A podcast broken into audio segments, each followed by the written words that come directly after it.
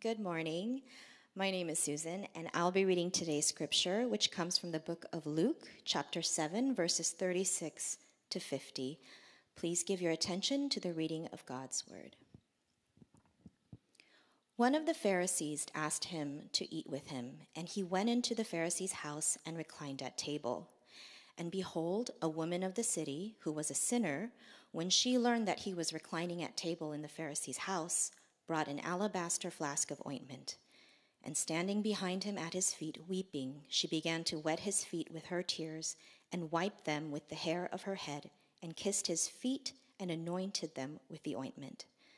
Now, when the Pharisee who had invited him saw this, he said to himself, If this man were a prophet, he would have known who and what sort of woman this is who is touching him, for she is a sinner. And Jesus, answering, said to him, Simon, I have something to say to you. And he answered, Say it, teacher. A certain money lender had two debtors. One owed 500 denarii and the other 50. When they could not pay, he canceled the debt of both. Now, which of them will love him more? Simon answered, The one, I suppose, for whom he canceled the larger debt. And he said to him, You have judged rightly. Then turning toward the woman, he said to Simon, Do you see this woman? I entered your house. You gave me no water for my feet, but she has wet my feet with her tears and wiped them with her hair. You gave me no kiss, but from the time I came in, she has not ceased to kiss my feet. You did not anoint my head with oil, but she has anointed my feet with ointment. Therefore, I tell you, her sins, which are many, are forgiven, for she loved much. But he who is forgiven little loves little. And he said to her, your sins are forgiven. Then those who were at table with him began to say among themselves, Who is this who even forgives sins? And he said to the woman, Your faith has saved you. Go in peace. Amen. And now let's give our attention to the preaching of God's word.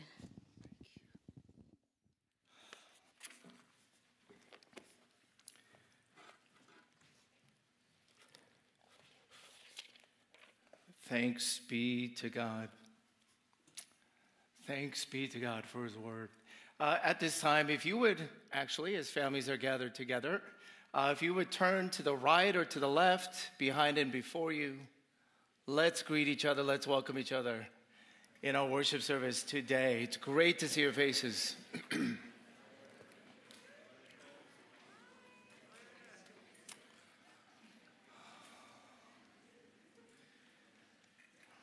Well, we come to the Gospel of Luke. Been going through the series of Shalom, which is to restore health and wholeness and completion to a broken, fractured world, a fallen world. Today it's entitled Forgiven Much. We are introduced to two characters. One is a Pharisee of Pharisees. He's actually a standout even among the Pharisees who are uh, the religious elite of Jesus' day. They were rivals to Jesus. But Simon the Pharisee was open, curious. He was interested enough to invite Jesus into his home. The other character we are introduced to, as Luke describes, is a woman of the city, obviously a sinner. This is a prostitute. So we have a Pharisee by the name of Simon who invites Jesus into his home. In comes because there was an open door policy, a prostitute walks in. The general observation about Jesus throughout all the entirety of the Gospels is there's nobody off limits. Nobody. Not a religious professional who thinks he's all that not a prostitute who knows that she's not all that, a paralytic, the poor, the sick, the widows, the orphans. Jesus, time and time and time again, offers himself to everyone, everyone. But the responses to him radically vary. Okay, two headings for us today different receptions. Second, based on different realizations. All right, two headings as we just kind of break down this story, and Jesus tells a story within the story. Two receptions, and then two different realizations, different receptions. Both characters see Jesus, both characters hear from Jesus, both characters get close to Jesus, but only one life is changed. Okay, Christ Central exists because God is in the business of changing lives, changing lives. When you come into the presence of Jesus with his community and you go out with his compassion, your life is profoundly changed. He will give you more life and change you like nobody else ever can.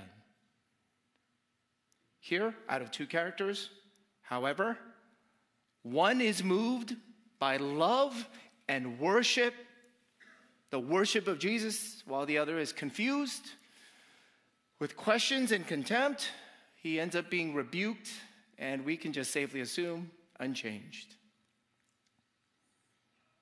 When Jesus spoke, when Jesus was present, there were different receptions of him.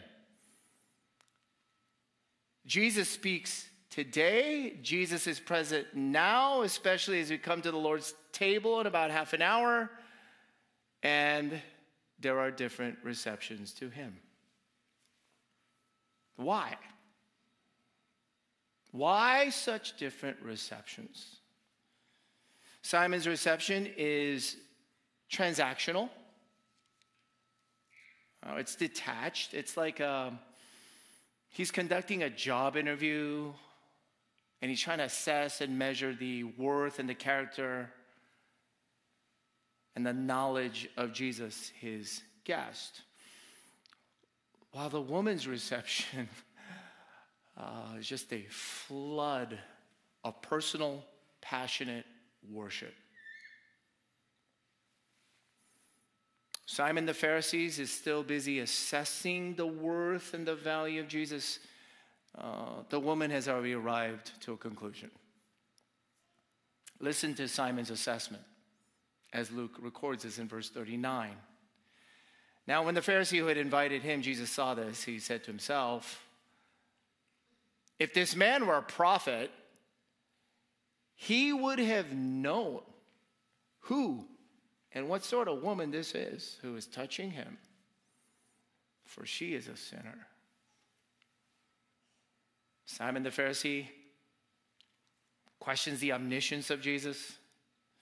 Simon the Pharisee assesses his judgment, his wisdom in the choice of physical contact that he allows. This is rendered unclean. Simon the Pharisee questions his claims. Prophet, maybe I heard you're son of God, Messiah.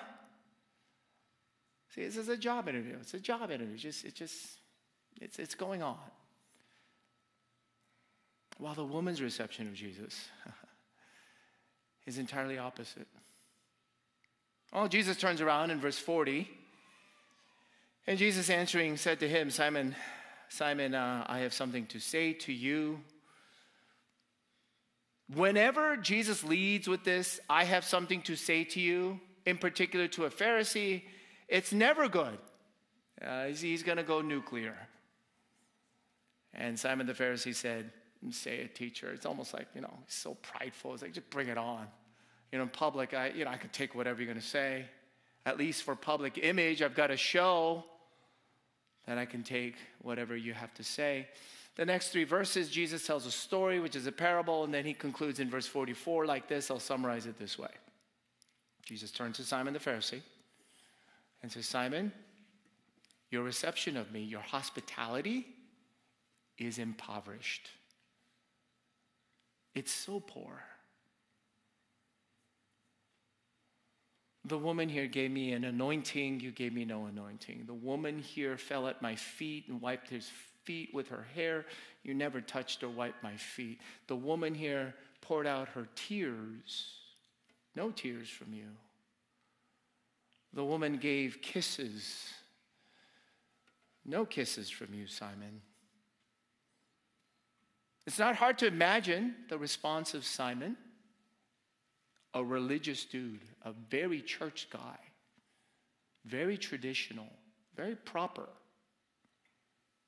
Not hard to imagine his response because it's probably most of ours. You're joking, right, Jesus? Uh, you, you, you got to be kidding me, right? You're rebuking me? She's the intruder. I didn't invite her to be a guest. I invited you into my home. Who's the one that's been hospitable? I mean, Jesus, do you really want me to fall down at your feet and get all demonstrative and expressive, get all worked up and worshipful for you? Jesus' answer in this story is yes. Yes. The proper, only adequate reception would be what the woman did. Different receptions. I mean, with my fallible, broken means, I mean, human being, I get to see it so often. And these are fallible, though. I wonder how much God sees infallibly and perfectly. It's, it's, it's just astounding to me, right?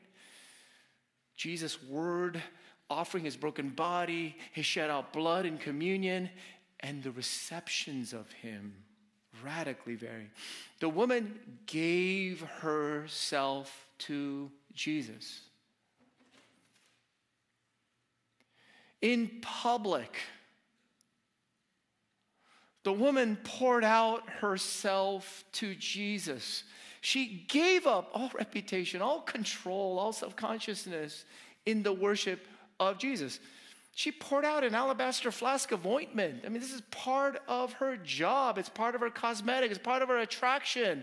She poured it out. It's expensive. She poured it all out. It's all gone. She can't get it back. But Simon the Pharisee you know, held back. You know, always a little bit reserved. I mean, you don't want to give up everything, do you? You have to maintain some kind of control. Ah, but according to Jesus, the only reception he deserves and the only reception he commends is the kind of reception of all out trust all out risk taking. You commit yourself. You commit yourself. Are you committed? Are you committed one side or the other? There's no kind of like straddling the fence. You know, I had a visual audio test of trusting somebody as I've gotten all permission to say this. My youngest daughter, Elizabeth, is learning to drive, and my wife said, It's time for daddy duty. You've done nothing in your life. Do this one thing teach her how to drive. And so we did. And yeah, she had some things to develop and learn as we first drove together. Uh, she took her driver license exam for the first time and she failed. Elizabeth said, Dad, you can share that. Well, she failed. Secretly in my heart, I said, Thank you, God there is a semblance of standards out there. There's law and justice out there. If you passed her that first time, you know, I don't know, just Jesus, just come back real soon. I don't know what else to say. So, you know, we kept on practicing, and, you know, I like to think of myself as somewhat restrained. I mean, I'm an emotional, passionate guy, but, you know, I don't usually like panic or break out into a cold sweat. But when you're teaching a teenager to drive, you'll have the experience. We're coming out of church, the Artesia building, and she has trouble making turns. And I think when you're learning how to drive, you keep your two hands on the wheel, and when you turn, you're just afraid you don't ever let go. So if you don't let go of the turning wheel, right, you just you're just kind of stuck. So she, you know, she was used to kind of making wide turns. So you know, she's coming out on a right turn, make a right here, and she made it a little wide so wide that she started coming into oncoming traffic. I was strapped in the passenger seat, clutched the seat belt like this, screamed, ah! Now, you know, when, when, when full grown men go like this, like Christ, like they crouch and they scream and they start to sweat. They're in full on panic. Thank God, instead of going into oncoming traffic, she swerved and, you know, she got out and went the other way. My goodness. A lot of crying after that. Dad had to apologize. Traumatic for both of us. She passed her driver's exams, uh, driver license exam the second time. Yes, thank you. Thank you, God. Yes, thank you. Thank you, Elizabeth. Why are you telling me this? I really don't like sitting in a passenger seat, seatbelt or not, and entrusting someone else to drive, especially a teenager. It's really scary. It is an inadequate analogy. But have you done this? Have you ever done this with Jesus? Jesus is far better than a teenage driver. He's not like learning on the job still. You cannot sit in the driver's seat. You cannot stay in control and roll out a proper reception of Jesus.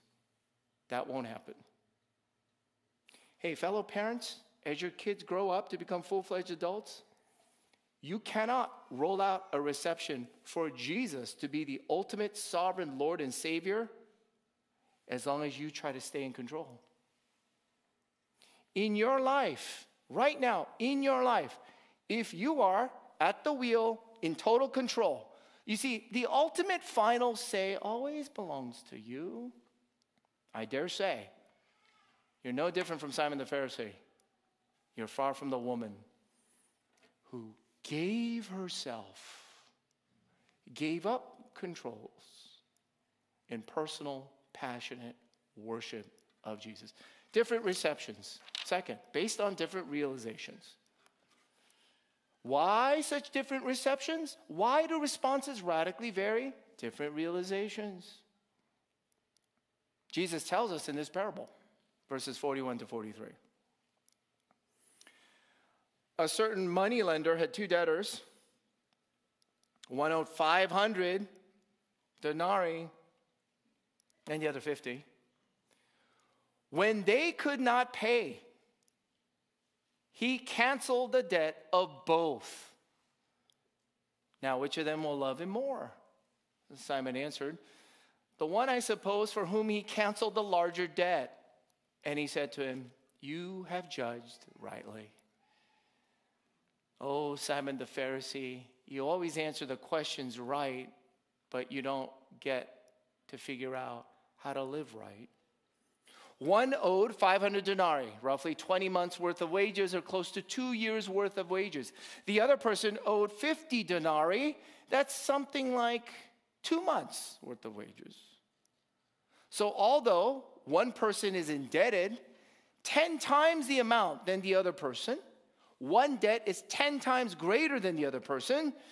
Jesus is illustrating here that no matter the amount of debt, they're both in the same situation. This is why Jesus tells a story.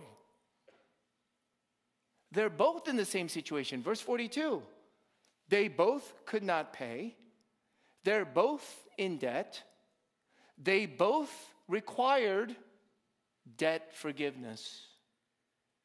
Verse 42 they both could not make good on their debt. They both were unable to make good on their debt. Therefore, both required a cancellation of that debt. It didn't mount, didn't matter the amount of difference of the debts. And by every analysis, the Pharisee was clearly better off in the eyes of the world. And by gender, education, assets, moral record, public esteem, how he looked, how he talked, how he be- behaved. Pharisee, clearly better off. But in the eyes of Jesus, no different than the woman, for both are debtors and both cannot make good on that debt. So again, why was the woman worshipful? Why are some of you today worshipful. While Simon and some of you are, to be frank, rude, disrespectful, detached, irritable. Please don't think I think you're rude or you're disrespectful. I'm saying there's only one great audience here. His name goes by the name of Jesus. He makes that assessment. What's the difference? What? Uh, people don't know math? 500 versus 50. Oh, I wonder which one's bigger. Is it that the woman and the Pharisee didn't understand the chasm of socioeconomic gaps? The classes that they live, like the kind of parties they would host, or who they would hang out with, or what people would say behind their backs? Of course, they knew all that. The reason for the different receptions is because they had different realizations. And the reason is not that the prostitute needs to be forgiven more, she just realized it more.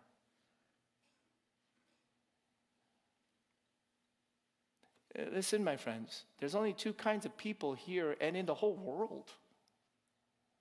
This is from the Word of God. There's only two kinds of people a bunch of people who don't know how much they owe, and then some people who realize it. The reason for the different receptions is not that the prostitute didn't need more forgiveness or she needed more forgiveness, it's that she realized it more. You see, Simon as a Pharisee is a upright, moral person, built his entire life on observances, obedience to the Torah, the first five books of the Old Testament, so that, now get this, pay attention, okay? As a religious, moral, upright person, Simon had built his entire life in living and conducting and controlling himself in such a way so that he would never feel indebted to God. Hmm. Did you know you can be so religious, so moral, so that you can avoid Jesus? Did you know that you can try to be good so that you'll never have to fall at the feet of Jesus to save you? Did you know that you can be so religious that you don't ever want to meet someone like Jesus? And the deadliest sin in all the world is debt denial. Did you know that? Do you know what the deadliest, most toxic sin you have right now? It's the one you don't realize. See, it's the one you don't see, it's the one you don't feel. There are many of you right here, right now, in this room who do not realize the debt you owe. And if you deny that debt, you don't feel a need for forgiveness. That's the unforgivable sin. That's the unforgivable sin. Prostitutes will walk into the kingdom of heaven way ahead of you. Not because they needed to be forgiven more, you didn't realize it more. So, the explicit lesson from Jesus now. Verse 47. Verse 47. Therefore, I tell you, Simon, Simon, her sins, which are many, are forgiven.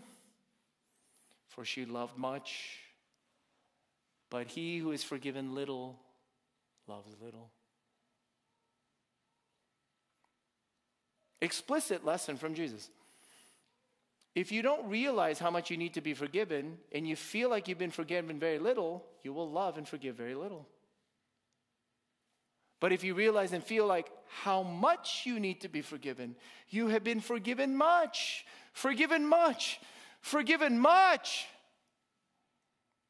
You then can love and forgive much. We've been going through this series of shalom, shalom. for all different stages and struggles of life, for different seasons of life. I cannot exaggerate to you the value, the functional working power of forgiveness for all of life, for shalom, and all the relationships you could ever experience. Forgiven much. Have you been forgiven much? Have I been forgiven much? Then you will love much and forgive much. Two features of forgiveness now as we turn around. Turn around now. Forgiven much, we can forgive much. Two features. First, to forgive someone, forgiveness is not about faking it. Forgiveness isn't about faking it. Uh, it's not about ignoring, denying, sanitizing, minimizing, excusing, covering over, always sweeping it under the rug. You know, let's not talk about that. I never want to bring that up.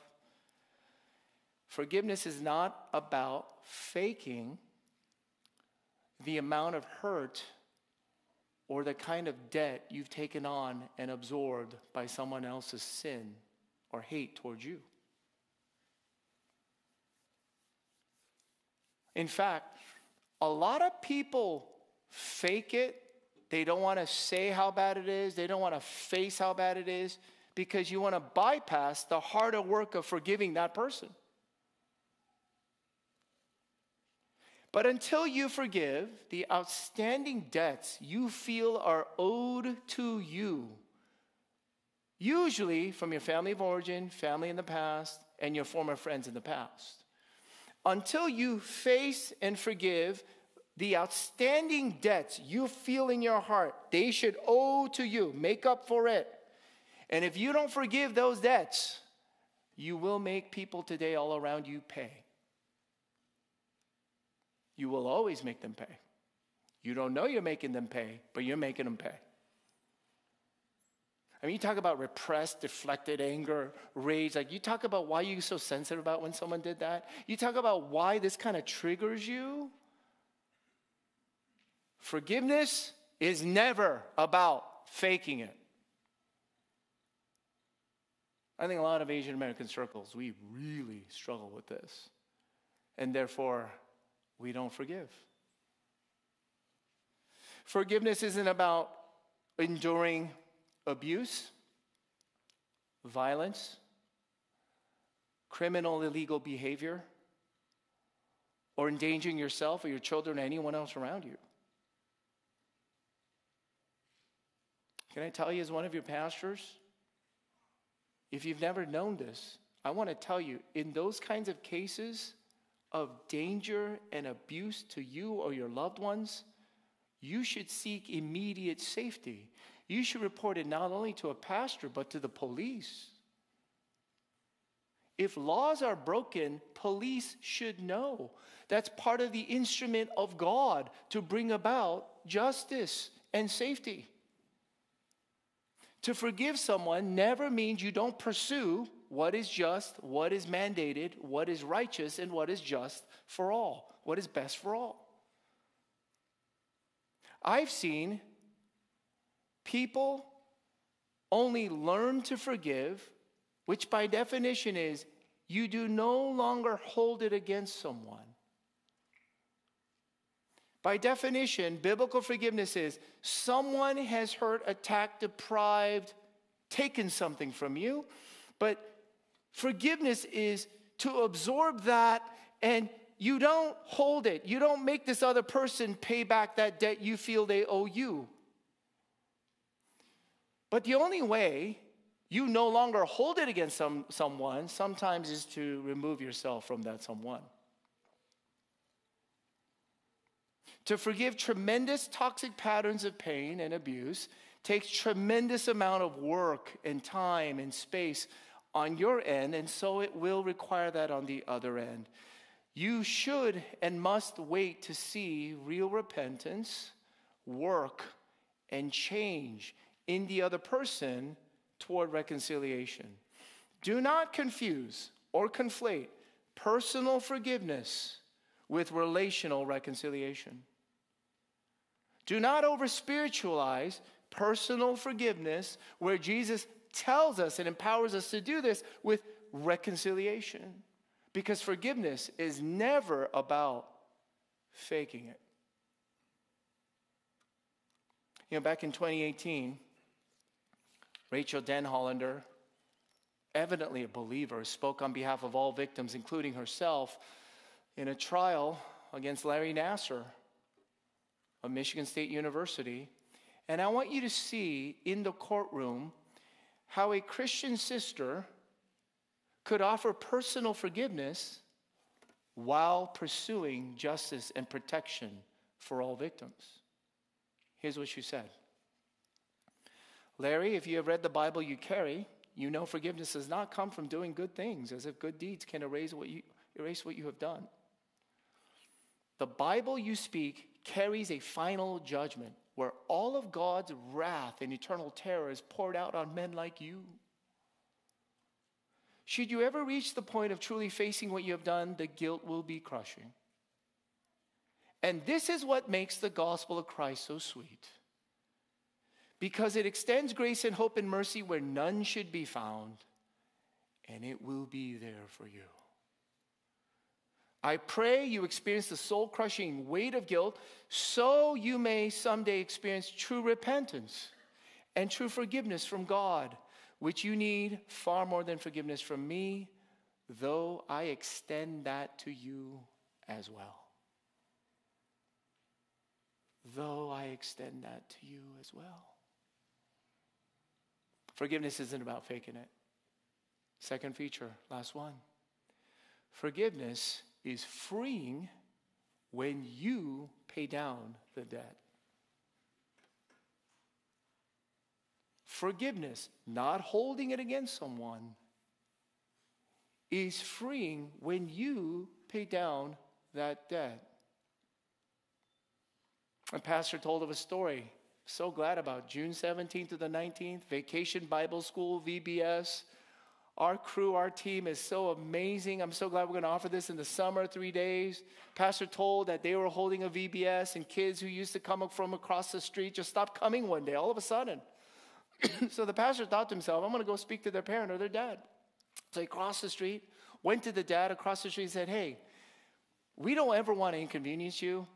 We will send volunteers across the street to pick up your kids, bring them across the street to our church. After VBS is, do- is done, our volunteers will bring them back to you so that hopefully they can continue attending. The pastor said he was shocked by how angry the father got. Because here's what the father said No, my father pushed his religion down my throat, made me be in church every single week. My children are never going to church. My children are never going to church. Do you see? That father was still enraged and bitter at his own father. He was not deciding anything on the basis of what would be good or bad for his children to attend a church or go to a VBS across the street. All he was doing, see, he was still controlled. He was still controlled. He was still angry. He was still controlled of trying to beat back his dad. He was trying to get back at his own father. He was trying to pay down the debt that he think his father owed him by staying and ventilating all his bitterness and angry. Here's the tragedy that'll never pay down the debt. It'll never set you free. This is why Jesus taught us pray. Any believer or follower of Jesus, he taught us to pray this Forgive us our debts as we forgive our debtors. Forgive us our debts as we forgive our debtors. Forgiven much, forgiven much. Jesus says you should forgive someone 70 times 70. It's just a figure of speech. He says it's endless. It actually is endless as a Christian person. Forgiven much, you can forgive much. And then Jesus taught us to pray and lead us not into temptation, but deliver us from all evil. You see, my friends, by free by forgiving those who have harmed you, by forgiving those who are indebted to you, this is how God delivers you from all evil. This is how God sets you free from the evil passing into you and grabbing a hold of you. Oh, as we come to the table, how is it that I could experience shalom with God? How can someone like me who realizes more and more of his own sinfulness and indebtedness to God? The woman realized she owes, she owes everything she has, she owes all of it back to God. Do you? And how is it that she and I and anyone here who knows we owe it all because all of it has been given on loan? He is the money lender, we are the debtors, all of it's been given on loan. How can I be at peace with God when I clearly haven't lived everything back to God? And this is where Romans chapter 5, verse 1 announces to us. By faith, giving up controls, trusting someone else, Jesus Christ you have been justified, declared no longer guilty. God will no longer hold it against you. And you can be at peace with God. You and I can be at peace with God when we give ourselves over in personal, passionate worship of Jesus and receive Him as He deserves. For Jesus Christ Himself, never fakes it with me. Jesus Christ does not fake the toxicity and the baggage and stuff I have accumulated. In fact, if Jesus faked it, why did he end up bleeding crucified on a cross? If Jesus masked it, pretended it wasn't that bad, why would he die there? If Jesus faked it, you have no need for a gospel. If Jesus faked it with me, I would not need a Savior. If Jesus fakes it with you, you don't need forgiveness. But Jesus had his shalom shattered, his body broken, his blood poured out, so that when you trust him, commit, commit, entrust, be on his side. Get on his side. That one side over the other. Give your life to him. And you will be at shalom with God. This is why in Colossians chapter 3, verses 12 to 14, instruct us. Put on then, as God's chosen ones, holy and beloved, compassionate hearts, kindness, humility meekness, and patience, bearing with one another, and if one has a complaint against another, forgiving each other. As the Lord has forgiven you, so you also must forgive. And above all these, put on love, which binds everything together in perfect harmony. To my Christian brothers and sisters this morning, the only way you can refuse to forgive is because you forgot how much you've been forgiven. The only way you can hold back, the only way you can stay hard, the only way you refuse and resist forgiving someone else is because you forgot how much the Lord has forgiven you. And today, today, if there be anyone here, today, right now, today, you know your debt. You know you owe. You owe. God gave you everything on loan your brain, your body, your heart, your opportunities, your family, your history, your job, all of it, your heart beating, everything working properly, all of it. It is all on loan. And you owe. Do you realize how much you owe? And if you know you can't make up for that debt, and you need your debt to be forgiven. You need your debt, that chasm, to be canceled before you and God. You want peace with God. You want shalom with God. You want the living God to be real and personal to you. Today, right here, right now, you pray, Lord Jesus, I need you. I need your forgiveness. I need you to come into my life. I want to worship you and follow you all my days. You pray that. You pray that, you'll be forgiven much. Shalom will come rushing in. Let's pray. Father in heaven, as we now come to the table, would you show yourself through all sensory means the power, the worth, the beauty of Jesus and his gospel for us. Lord, I pray for anyone here who may need to come to Jesus for the very first day. Bring them to pray, Lord Jesus, I need you.